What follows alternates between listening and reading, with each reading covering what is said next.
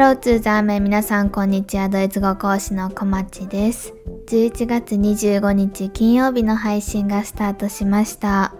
11月も下旬になりましたね。前回は少しイレギュラーだったんですけれども20日日曜日の配信を聞いていただけてどうもありがとうございました。フォルモント無事に4周年を迎えまして今現在5年目をスタートしているところです。そんなフォルモント5年目の記念すべき1回目のポッドキャストでは面白いドイツ語っていうのを扱っていこうと思います。面白いドイツ語ってどういうことかっていうとドイツ語ってなんとなくこう硬いイメージがあると思うんですけど実はえこんなことをドイツ語で言えるのとかえこういう単語ってこういう意味になるのみたいなこうパッと意味が想像できないでもよく考えて確かにそういう意味になるよなっていう面白い単語がたくさんあります。そんな面白いドイツ語の単語を全部で10個今日は用意してきました。なかなかこういう単語たちってレッスンだったり学校だったりではいわゆる授業内では扱うことが少ない単語だったりするのでただよく使うんですよねそれでも。いわゆる日常会話口語の中で出てきたりすることが結構あったりするので今日は皆さんにそんな単語を10個覚えてもらえたらいいなと思っています。前回フォルモントクイズっていうのをやったんですけど、今日もですね、この面白い単語の組み合わせっていうのが結構多いので、私がいくつかヒントを出すので、皆さんにはそれが一体じゃあどういう意味になるのかっていうのを想像してもらうようなクイズ形式でやっていこうと思っています。いわゆるドイツ語レベル的には中上級ぐらいに当てはまるんですけど、ただクイズなので初級の方もドイツ語全然知らない方も、逆にドイツ語上級の方もみんな楽しんでやってもらえたらいいなと思っています。それでは早速やっていきましょう。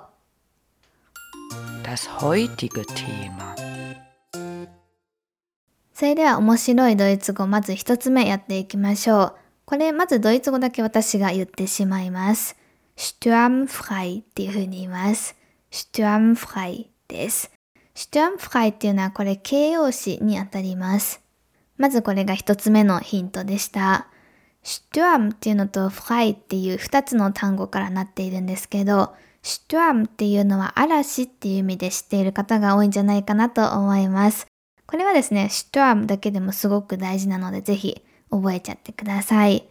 stürm 嵐、フライっていうのがこれも知っている方が多いと思うんですけど、自由だったりとか、フリーっていう意味ですよね。私は仕事が休みで今日フリーですって言った時は、ich habe frei っていう風に言います。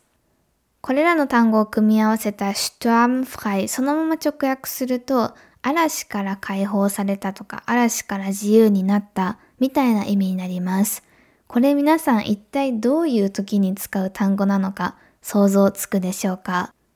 状況としては私みたいな大人が使うことはまああんまりなくてふざけて言ったりはもちろんするんですけどどちらかというと子供とかがね言うことが多いです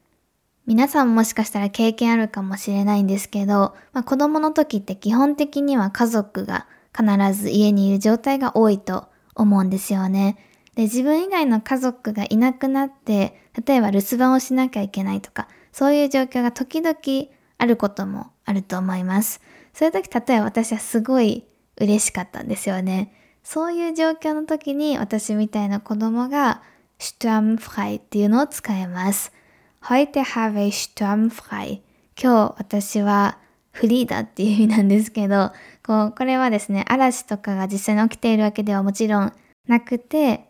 今の例の場合だったら私は今日親がいなくて家で自由なんだみたいな感じのニュアンスになっていきます。このポッドキャストのリスナーさん大人の方が多いので、この単語を自分で使うことはもしかしたら少ないかもしれないんですけど、ただこの単語自体私はすごくこう面白いというか可愛いなと思っていて、子供がね、こう自由だっていう風に喜んでいる様子がすごくありありと目の前に光景として浮かぶというか、そういう単語だったので紹介してみました。よかったら覚えてみてください。というわけで次の単語2つ目いきましょう。2つ目の単語は逆に子供じゃなくて大人の方が使うことが多いんじゃないかなと思います。この単語私がまずはじめに発音します。次は名詞です。der Hexenschuss der Hexensus です。この単語は男性名詞になっていきます。これもですね、先ほどと同じく二単語からなっている言葉になります。何と何からなっているか皆さん想像つくでしょうか？これ一つ目がヘクセンと二つ目がシュスになっていきます。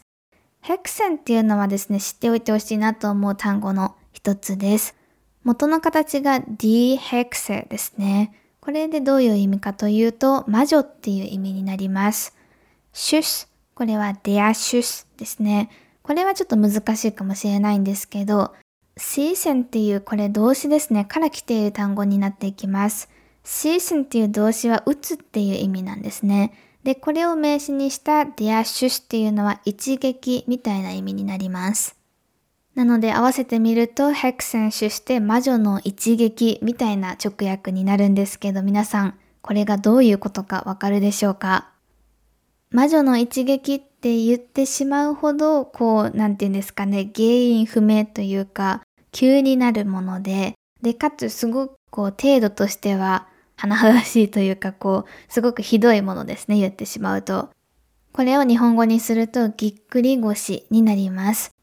ぎっくり腰っていう日本語自体もね、結構面白いなと私はこのポッドキャストを用意しながら思っていたんですけど、魔女の一撃っていうのもなかなか面白いですよね。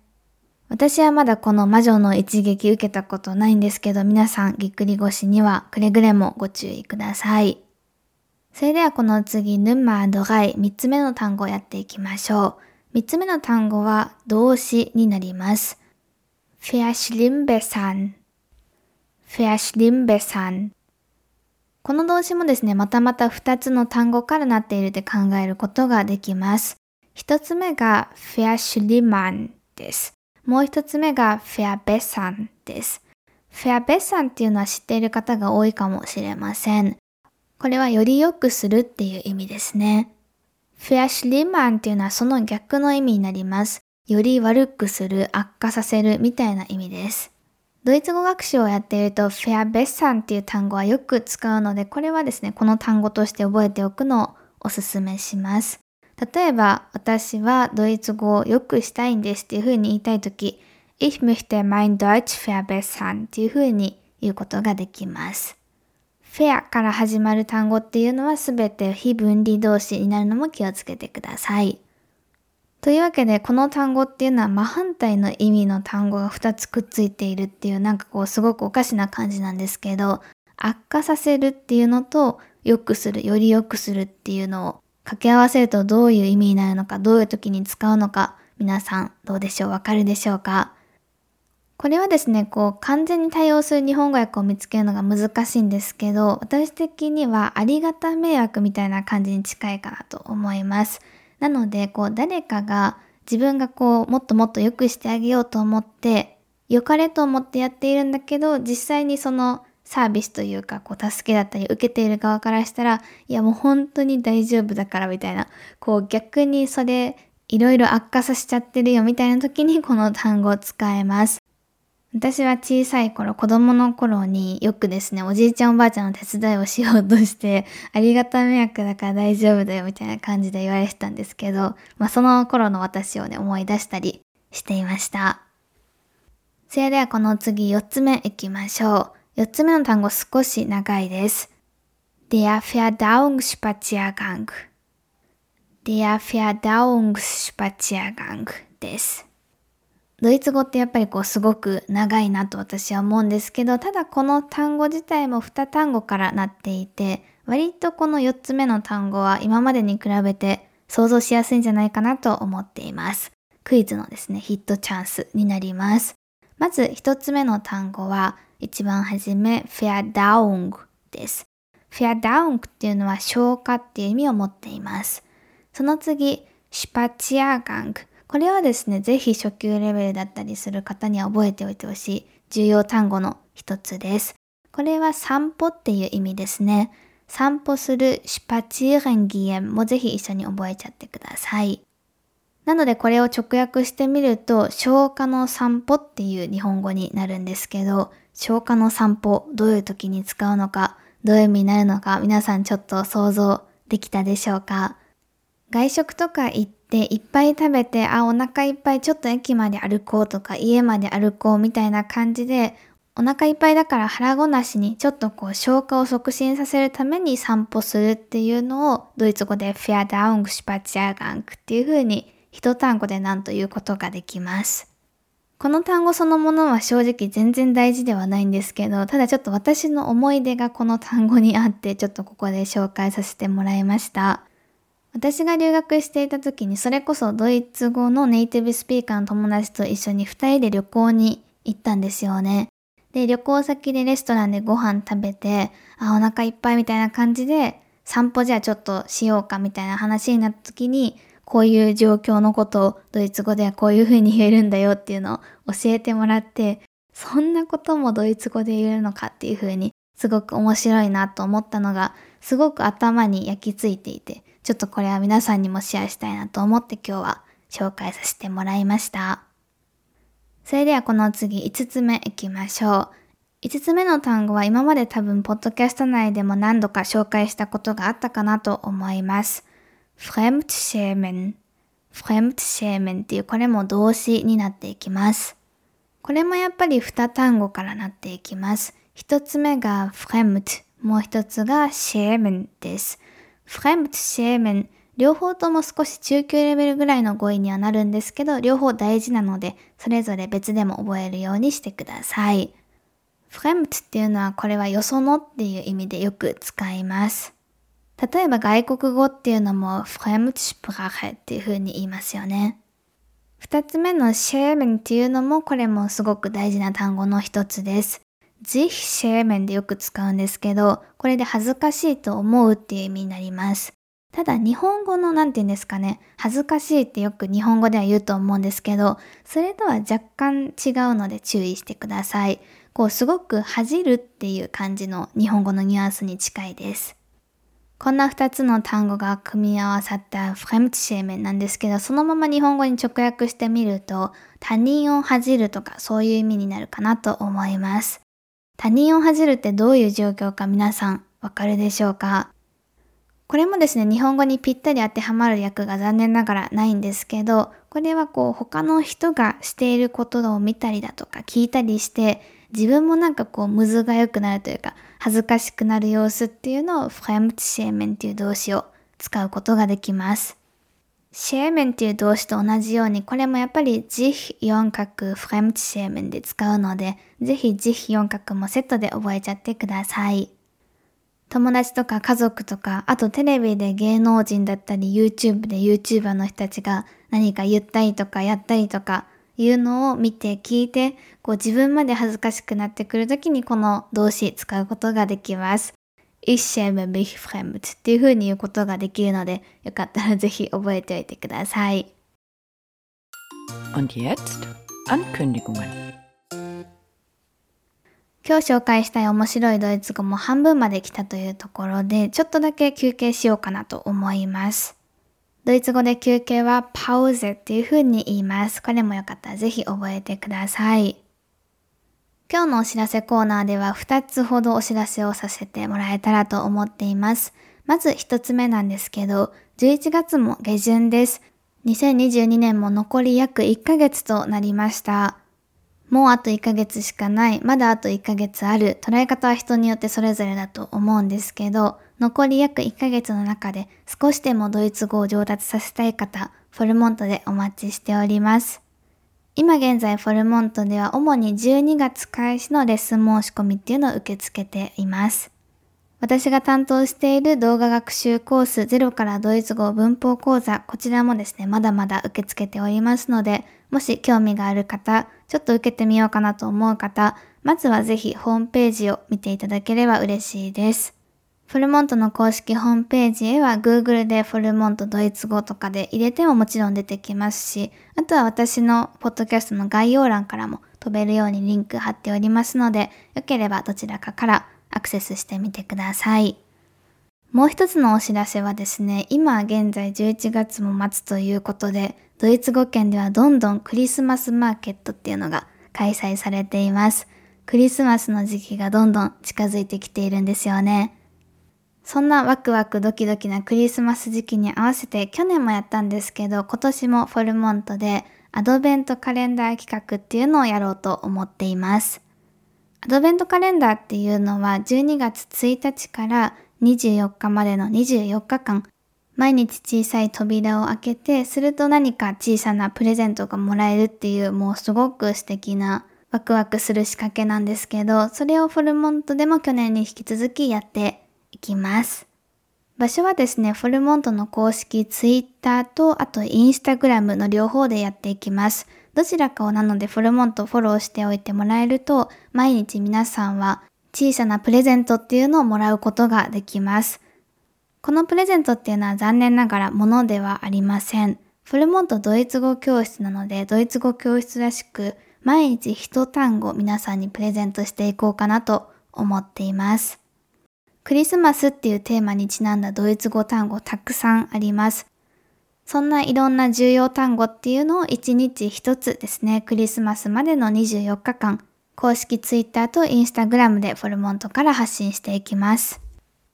単語をただ紹介するだけではなくて、それにちなんだクイズっていうのも用意しているので、もしですね、何か楽しみが欲しいなっていう方、少しでもドイツ語勉強につなげたいな、語彙力高めていきたいなっていう方は、フォルモントの Twitter または Instagram、ぜひフォローしてお待ちください。12月1日から始まります。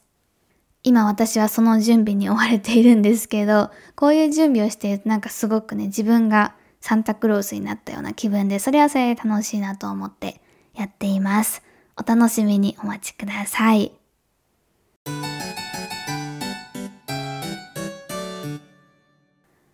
休憩も終わったので残り5つ後半戦やっていきましょう。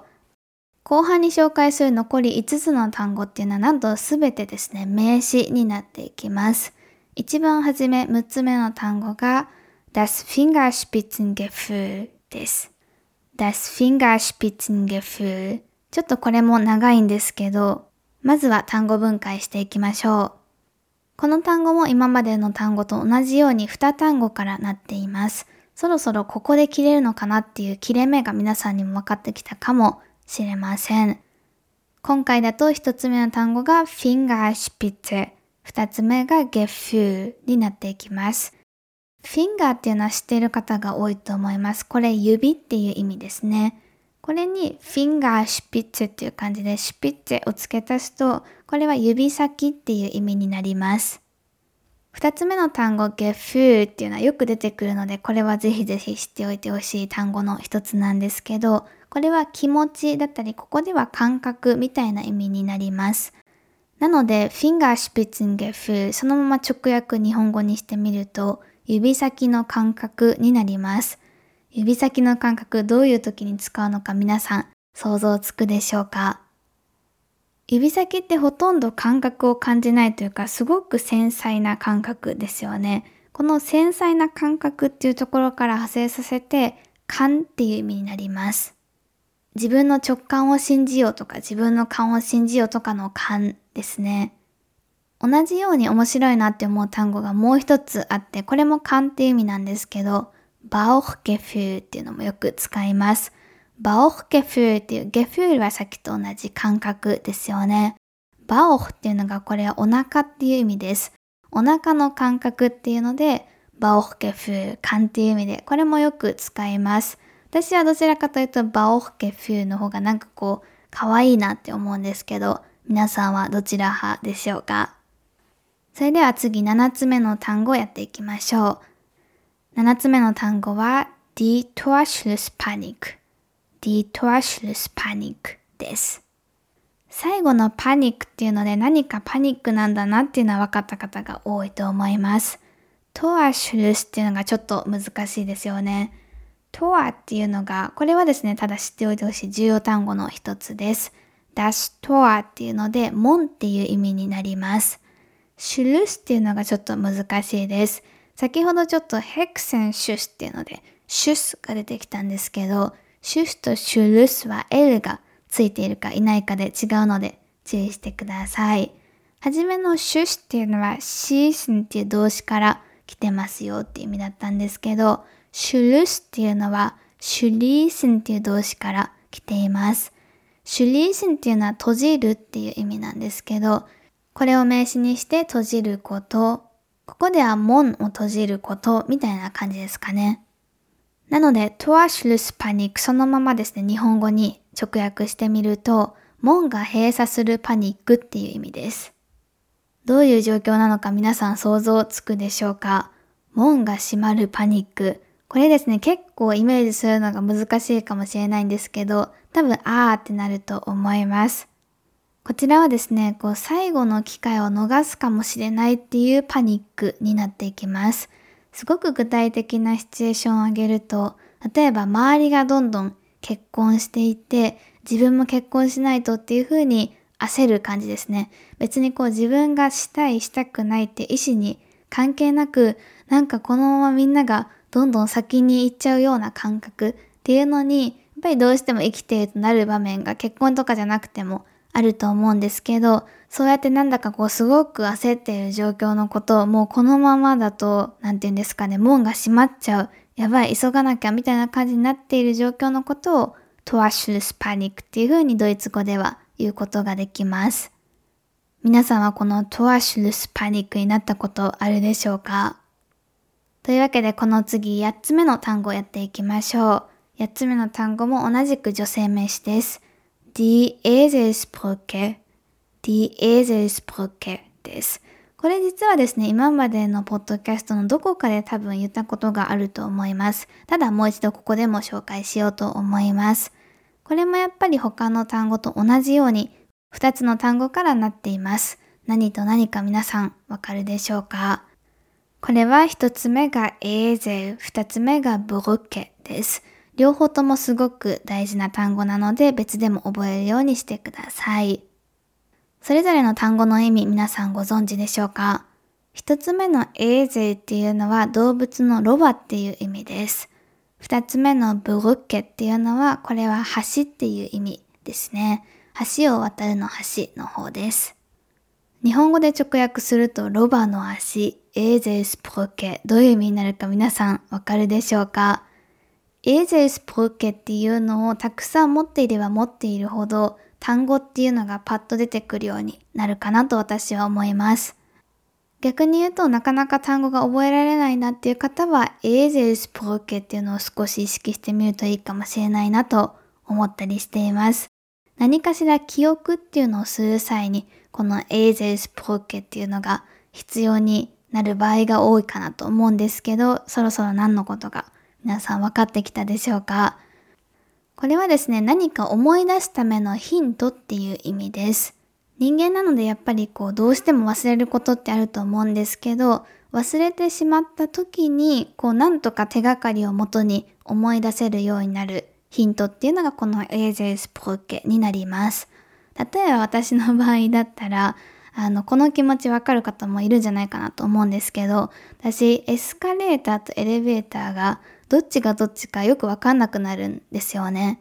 いつも結構当てずっぽうで言ってて、そのまま成長しちゃったので、割とこう二十歳ぐらいになっても怪しいみたいな感じだったんですけど、さすがにそろそろちゃんと覚えないとなと思って、その時に自分でこのエーゼルスプロケっていうのを考えました。それがですね、こうエスカレーターの方が直線が斜めなので長いんですよね。で、エレベーターの方がこう真上に行って真下に行くので直線距離が短い。で、エスカレーターの方が、こう文字として書いた時に長い、エレベーターの方が短いっていう、この直線距離が長い短いと文字の長い短いっていうのが合っているっていうので私はこれ区別できるようになりました。まあ、結構ね、こう一瞬頭の中で考えないといけないので、いいエーゼスプロケかどうかわかんないんですけど、まあこういうことのことをロバの橋っていう風にドイツ語では言います。記憶力に悩む方よかったらいろいろ考えてみてください。面白いドイツ語も残り2つとなりました。9つ目の単語は der Kater der Kater です。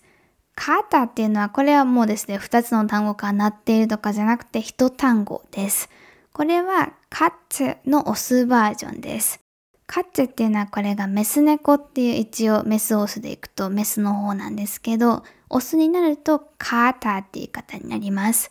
なので直訳するとオス猫なんですけど、オス猫以外の意味も実は持っています。すごくたくさんお酒を飲んだ次の日に、Ich habe einen Kater って言ったらその意味になるんですけど、皆さんどういうことかわかるでしょうか？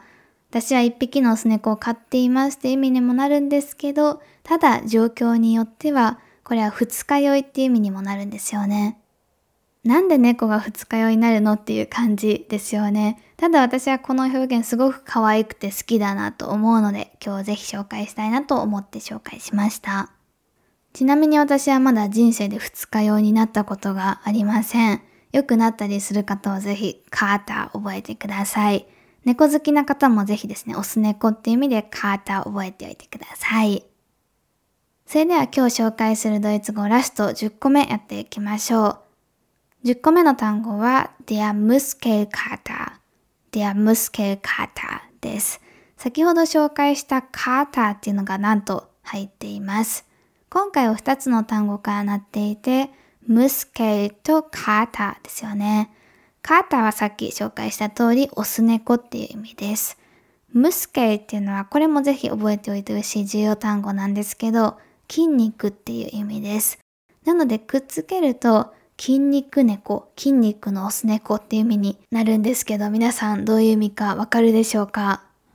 筋肉猫って言ってこれはなんと筋肉痛っていう意味になります。筋肉痛でムスケルカータ、なんかすごく可愛いですよね。ちなみにメス猫っていう意味でムスケカッチェとか、こう二日酔いっていう意味でカッチェは使えないので注意してください。なぜかオス猫の方になります。猫ちゃん好きな方多いと思うんですけど、よかったらこの二つの表現、これよく本当に日常とかでも使えるので覚えちゃってください。という感じで今日のポッドキャストでは学校ではなかなか習わないけれどもすごく面白いドイツ語単語っていうのを全部で10個紹介してみました。今日紹介したどの単語も日常生活でこう毎日出てくるような単語っていうのは少ないんですけど、こう毎日ぎっくり腰っていう人もね少ないと思うんですよね、例えば。なんですけど、こう特定のシチュエーションではそれしかないよねっていう単語が多いです。例えば、トワシュルスパニックとか、エーゼスプロケとか、このシチュエーションを表すにはこの単語っていうような特定のシチュエーションではもうこれが絶対出てくるっていうような単語が多いので、よかったら皆さん一つの単語勉強として覚えちゃってください。聞いているだけだとなかなか身にならないのが勉強、インプットっていうのの難しいところです。なので私のおすすめは、今日紹介した単語っていうのを使って自分で例文っていうのをぜひ作ってみてください。自分の脳内で一から文を生み出すっていう作業がすごくアウトプットとして有効です。文章を作るだけではなくて、それをぜひですね、先生だったり友達だったりお願いできそうな方に添削してもらうようにもしてください。文章の添削はフォルモントであればレッスンという形で受けることができるので、もしなかなか周りに頼れる人がいないなだったりとか、しっかり勉強したいなっていう方はぜひフルモントのドイツ語レッスンを利用してもらえると嬉しいです。こちらのポッドキャスト心躍るドイツ語講座いろんなポッドキャストプラットフォームで配信しています。Apple Podcast だったり Spotify あたりで聞いている方が多いんじゃないかなとは思うんですけど、それぞれのプラットフォーム内でこのポッドキャストのレビューを書いたりとか何か評価をするような箇所っていうのがあるんじゃないかなと思います。もしよろしければそういったところで評価だったりとかレビューだったりしてもらえるとすごくすごく嬉しいです。私自身の励みにもすごくなりますので、もしよかったらぜひよろしくお願いします。次回の配信日にはもうすでに12月に入っています。2022年も残りわずかとなりました。まだあと1ヶ月あります。ポジティブな気持ちで後悔ないように残り駆け抜けて頑張ってやっていきましょう。それでは皆さんいい週末を過ごしてください。また次回来週金曜日にお会いしましょう。チュース